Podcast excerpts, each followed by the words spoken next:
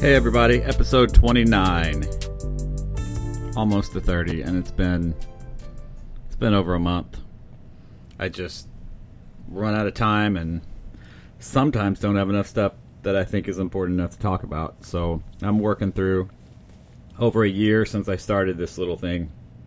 And uh let's get rolling.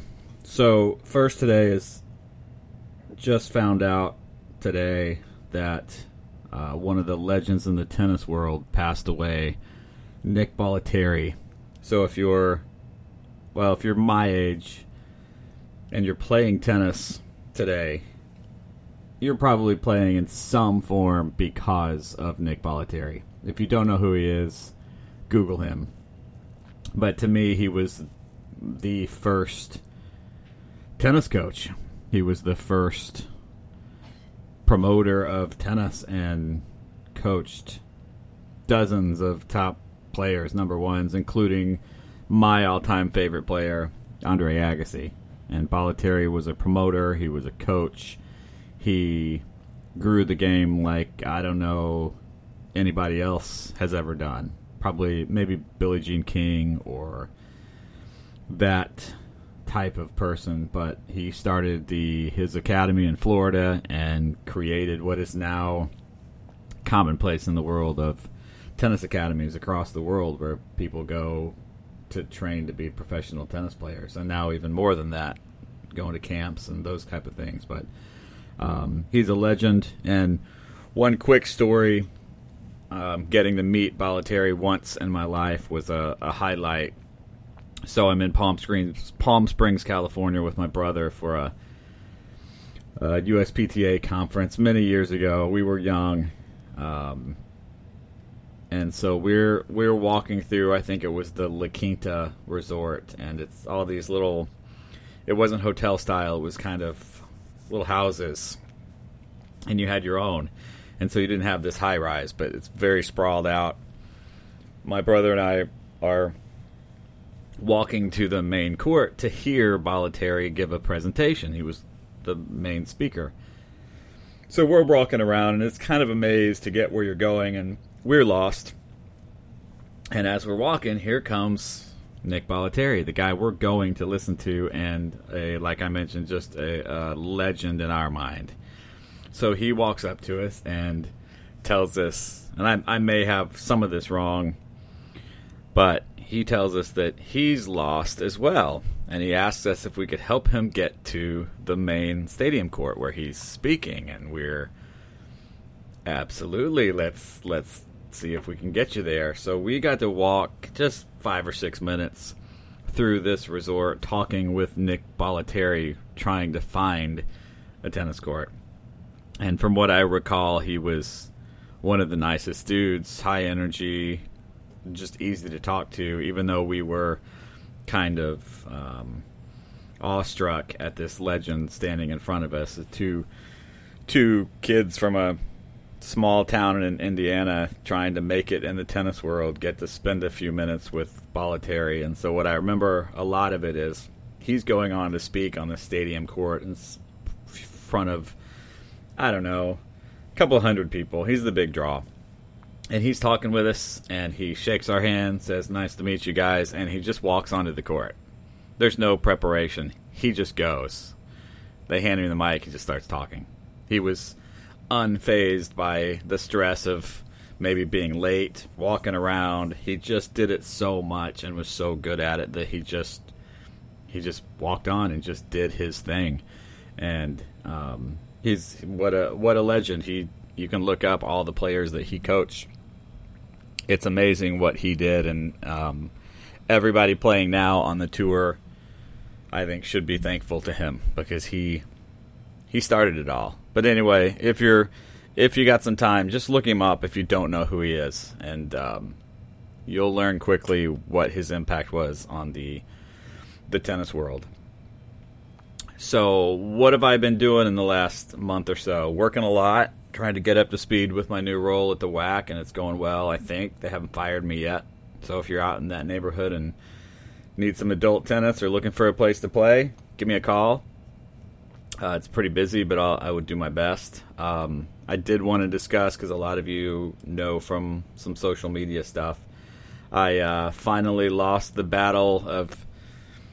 I don't know. I'm 48, so probably been outside in my life on the tennis court since about eight, nine, ten years old. So I finally lost the battle with the sun that I've been waging, and ended up having to um, have some basal cell skin cancer removed, and uh, I had it once before on my on my shoulder, sort of, so I kind of knew what it was. But anytime, anytime the doctor uses that word to you, it's a little um, disconcerting. That's a big word. I'm getting smarter. I think this podcast is letting me use bigger words. So I had to have some of that removed. Um, took about seven hours. If any of you have done the Mohs surgery, I don't know what it stands for. I'm assuming the S is surgery, and the O is for oh that hurts. Um, I don't know what it stands for, but it took seven hours. I walked into the room at 9:30 in the morning, never left. Walked out at 4:30 and was pretty beat up. A uh, whole lot of stitches in my forehead and then just above my ear the doctor told me I had a big hole in my face where the one of them was. It took her three cuts. Um, so if uh, if you're like me and have spent your days in the sun, you're gonna lose the battle. And as much as I did not want to get it taken care of because I'm a wimp and never really had any health issues, um, do it. I'm I'm can't say I'm glad I did it, but I know it was required to get rid of it, so I'm completely fine um, what I started thinking about was my my profession and others like what tennis coaches do who are very much commission based and hours based and if you're not on the court you're not making money. And my doctor told me I wasn't going to be on the court for 2 weeks. And I said okay doc no problem. So my not very smart mind decided I, I, made it about 12 hours and i went back on the pickleball court the next day for an hour and a half. And uh, about 15 minutes left it's the pain started to hit me and i realized why she said that but in my line of work and other coaches we can't i can't go two weeks without walking on a tennis court unless my family wants to live in a box for the rest of the christmas season so for us, it's a grind what people like me do. There's a lot of us and we just we can't do it. It's just impossible. And I just wonder how others do it. And is there a better way for us to not be as reliant on those things? And um, so my two weeks was a good 12 hours, and then I never, never stopped. Went back every day. Um, but totally fine. Got a couple of sweet scars um, the doctor did not think it was entertaining when I asked for a Harry Potter lightning bolt. Uh, didn't quite understand my uh, sense of humor, but uh, she did a good job. So, anyway, if you have anything like that, go get it checked out. I just think it's important, and um, I sure hope I don't have to do it again. So, starting with a little bit of tennis stuff. I read this series of books called The Gray Man. It's actually there's one there's one I think it's on Netflix or Amazon or one of those. So there's there's one book out or movie out now based on the first book. It's basically about a a trained assassin uh, military based guy named the Gray Man who can basically is sent in to do some bad things to bad people by the government. Again, it's just a book. It's a series. You can find it. Um, it's written by a guy named Michael Devers. I think there's a dozen of them. So anyway, he goes out and he basically saves the world by himself. They call him the Gray Man because he blends in with everything. He has this sort of mantra he uses because he has to always sort of be ready to go whenever they call him in to do something at any moment. He carries a, a duffel bag with him with his, his tools. Um, he's trained in everything. Um, so anyway, he his mantra kind of is stay ready so you don't have to get ready. And I love that because we're always telling our students to get ready. Get ready, here it comes, get ready. And he talks about it's got to stay ready all the time. The right equipment, knowing what's happening, all those types of things. So I think it's a great idea when you're on the court is you're always prepared. You're not getting ready all the time. You are just staying in that situation of preparedness. And to me on the court, that means reading the court, scanning everything constantly, what's going on around you, what are your opponents doing, what's your partner doing, which way are they moving, are they prepared? Constantly monitoring your situation. Several years ago, I guess it's several now. Um, yeah, it was pre pre COVID, probably three or four, since it was after Moreland closed, I believe. Anyway, I decided I wanted to learn about the concealed carry world. And I know nothing about it. I'm not a hunter. I'm not a, a weapons person. I just needed something to do and wanted something somewhat out of my experience and comfort zone, I guess. So I took a class uh, about concealed carry. It was probably three or four hours long. And the instructor talked so much about not moving forward in any manner with this after the class unless you are willing to make this a lifestyle decision, not just a one time thing. This has to become what you do and who you are. It can't become just people going in and making later decisions that could affect others. And he taught us that if you're not ready to constantly monitor your situation, meaning he used the example of going into a restaurant knowing where the exits are, right? Knowing how to get in and out, who's around you, what what type of, what type of crowd is it? Um, always keeping your eyes open and ears for anything that could be dangerous or cause trouble down the road. And I generally already do that, but I think this staying ready and not, you know, so you don't have to get ready is kind of like that. Look around the court. You're always always looking what's happening around me. I had a situation this past weekend on the court. I had a player who leaned about one, didn't even move her feet, just leaned a little bit to one side. I saw it, put a ball behind her. Super easy, right? We're just doing a doubles drill. And it was such a minor thing that I happened to see that her upper body just leaned. It leaned just a little bit to the right, so I was able to hit behind her because I was looking for it. And we talked to the group about why did I make that shot look so easy? It's not because I'm good. I don't hit a very good ball anymore, but I saw the lean. And once you have that lean, I've got it. So as you play, don't be getting ready all the time. Just stay that way. Sort of a constant state of, of what's happening around you. I think could help a whole lot. I think it's another one of the good ways, just sort of a constant thing. Um, so I want to get back to, I've mentioned it before, that bothers me a little bit about social media tennis. And some of you may not be on it, but if you're on a podcast, you might look around. But so I'm I'm scrolling around. I think it was Facebook or Instagram, and I see a well-known tennis instruction site with a headline of "Click here to learn the to um, learn the mystery to winning more matches." and it drives me insane. What is that? There is no mystery. It's not a mystery. You guys, if you're listening to this, you know what it is. It's hard work, it's time, it's finding good coaches, it's playing matches, it's hitting on the ball machine, it's all of those things. There's no mystery to it. There's no mystery box that you can open and any coach can tell you, "Oh yeah, we can fix that now." That's insane. Drives me drives me crazy we don't that that short term stuff doesn't work for me and I don't see I don't see how that works. Another one, different site.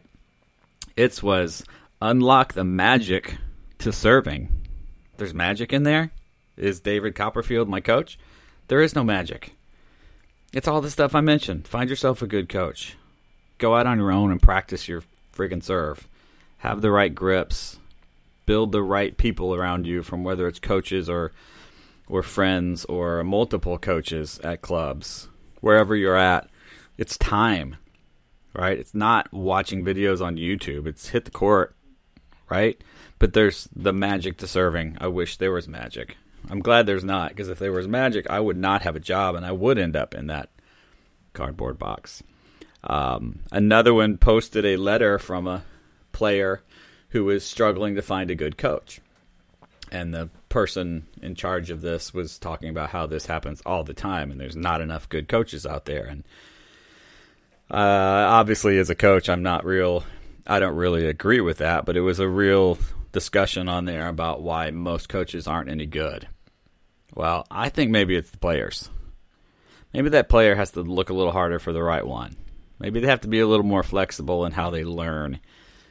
There's other things to it. Yes, you got to find somebody, but a good coach, there's lots of them. I know lots of them. They might not be the right coach for you, but there's a lot of people out there and that will spend the time with you and so if you're if you're a social media person, please watch out for those mysteries and unlocking the magic and the 1 second forehand fix. That's that's I've been at this for Geez, I started teaching tennis lessons when I was about 15, carrying a bucket around for $7 an hour. And I am not 15 anymore. So we're talking 30 some years that I've been doing this. And, you know, a lot at a professional level, I guess. I have no magic. If I did, I would be Nick Bollettieri. I wouldn't be sitting in my basement with my cat climbing all over my laptop because it's not magic. It's get your butt on the court and let's practice. Let's find the right people around you and work to find the right people as much as you do um, on your strokes. It's a challenge. You might have multiple coaches in your life. You might have them at once. Pick the ones that you feel like are working hard for you and are building that relationship with you. Or just go on social media, take a couple seconds, and you'll go out and be a 5 0 in no time, I guess, based on all this other stuff. Um, so I talked before, totally different. I am terrible at connecting my topics. So here's how I do it I have a Google Doc, and over the course of between podcasts, I just write notes in it. No particular order, they're just random. And then when I go back and do the podcast, it's kind of random. And then I realize after I switched from things that that was a really bad, um, they call it a segue, right? Well, I decided against those. I'm just going to be. Um, random thoughts. And one of my favorite shows on earth, The Great British Baking Show. I just finished the most recent season. It's it's several months old, but I was saving it until it got cold and had to be inside a little bit. So, if you listen to it, I'm about to tell you who won. So, turn your volume down or stop listening to me if you don't want to know because I'm about to tell you. So, her name was Syabira and she's uh, so she won the whole thing. It's uh, I don't know, beat out a dozen people, something like that. After every time she won a week, the Star Baker, right, or won one of the challenges, she would always say the same thing: super nice, happy. She would always say, "It's a clean slate now." Every single time. She enjoyed the winning, but it's over. She has to start over the next week because things don't accumulate there. Each week is is separate. So she'd say it's a clean slate after every victory she had. She ends up winning, and I just think it's a great way to look at every single point you play. Points over, done, clean slate. Where's the next ball?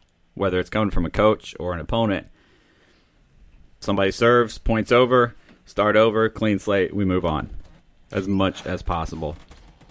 And then you use, you know, obviously you use history and things that have happened in the past, but you've got to be able to move on quickly to that next ball and that next point every single time.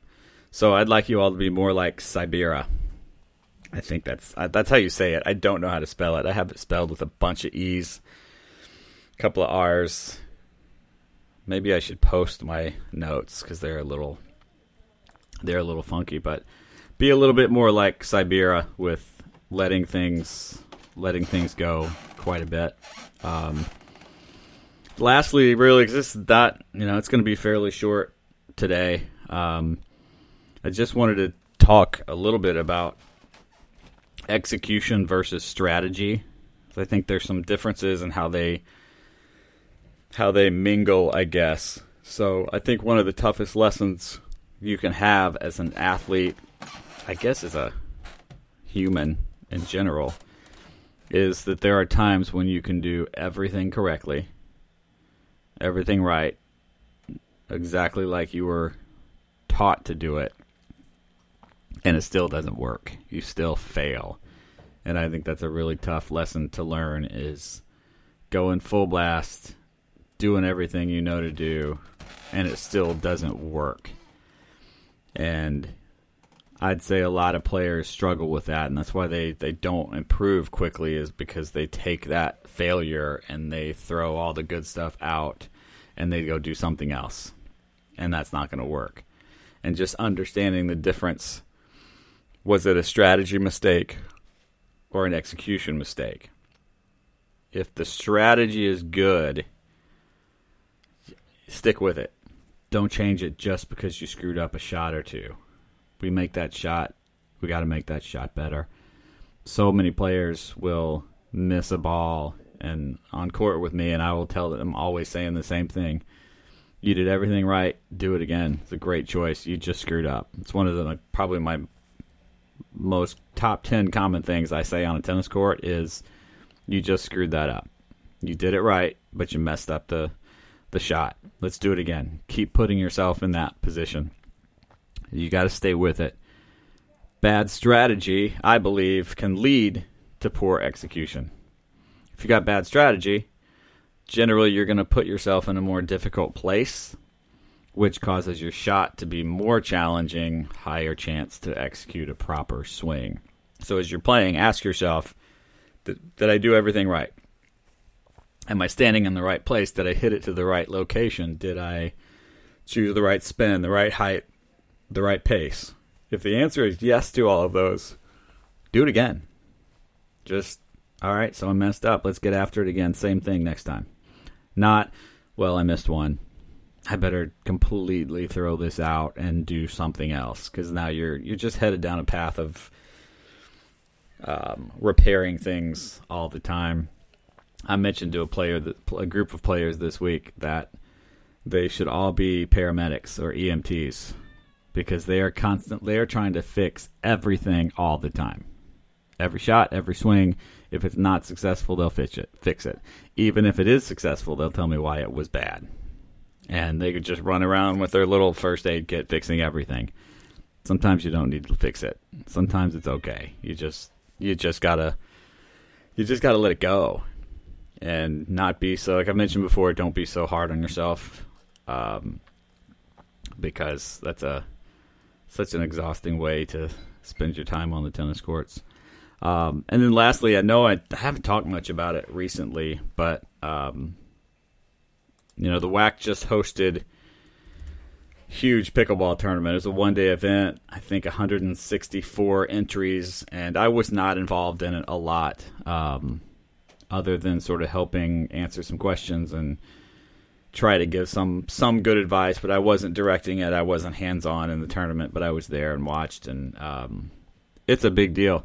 165 people paying 60 bucks a piece in one day on I think I think they lined 20 courts and you look over at the tennis courts and the courts that were being still being used for tennis and the most you would have is four in that space and my buddy Will East he put 20 courts on 3 courts. I mean it was it was amazing.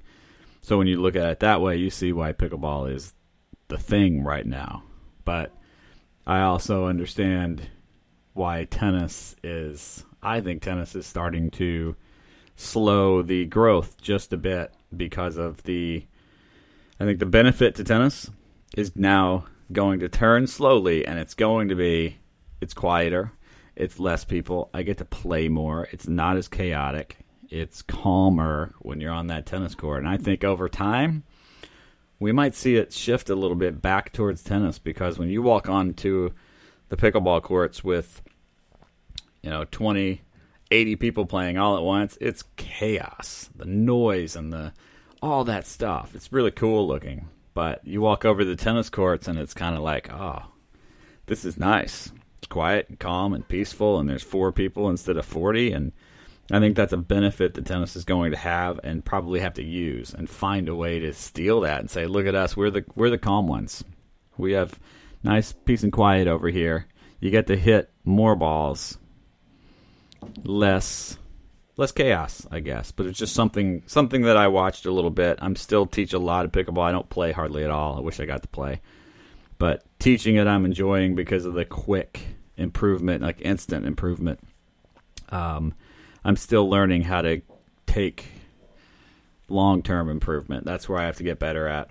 So I'm working on it. But anyway, thanks everybody for listening. I think that's it for a while. Hoping to have a couple guests on coming up in 2023. So um, I'll talk to y'all soon.